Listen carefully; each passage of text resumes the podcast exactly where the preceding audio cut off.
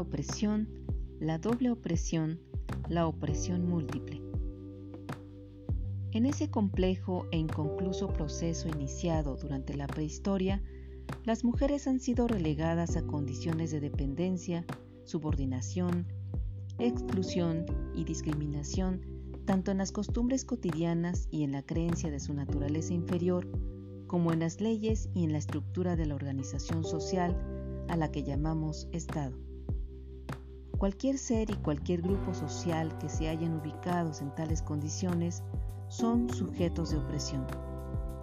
Como en el caso de la opresión genérica, todas las opresiones suelen justificarse con discursos en los que se adjudica a los oprimidos ciertas características definidas como naturales e inferiores.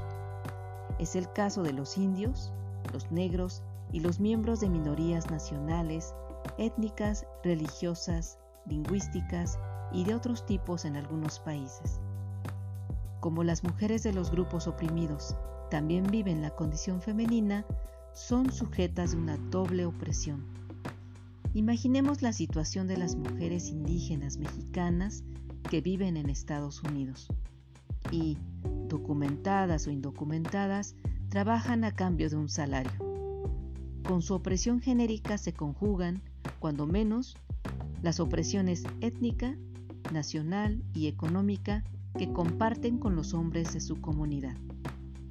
Ellas son, pues, sujetas de una opresión múltiple en las que se concretan su condición femenina y sus situaciones vitales cotidianas de mujeres.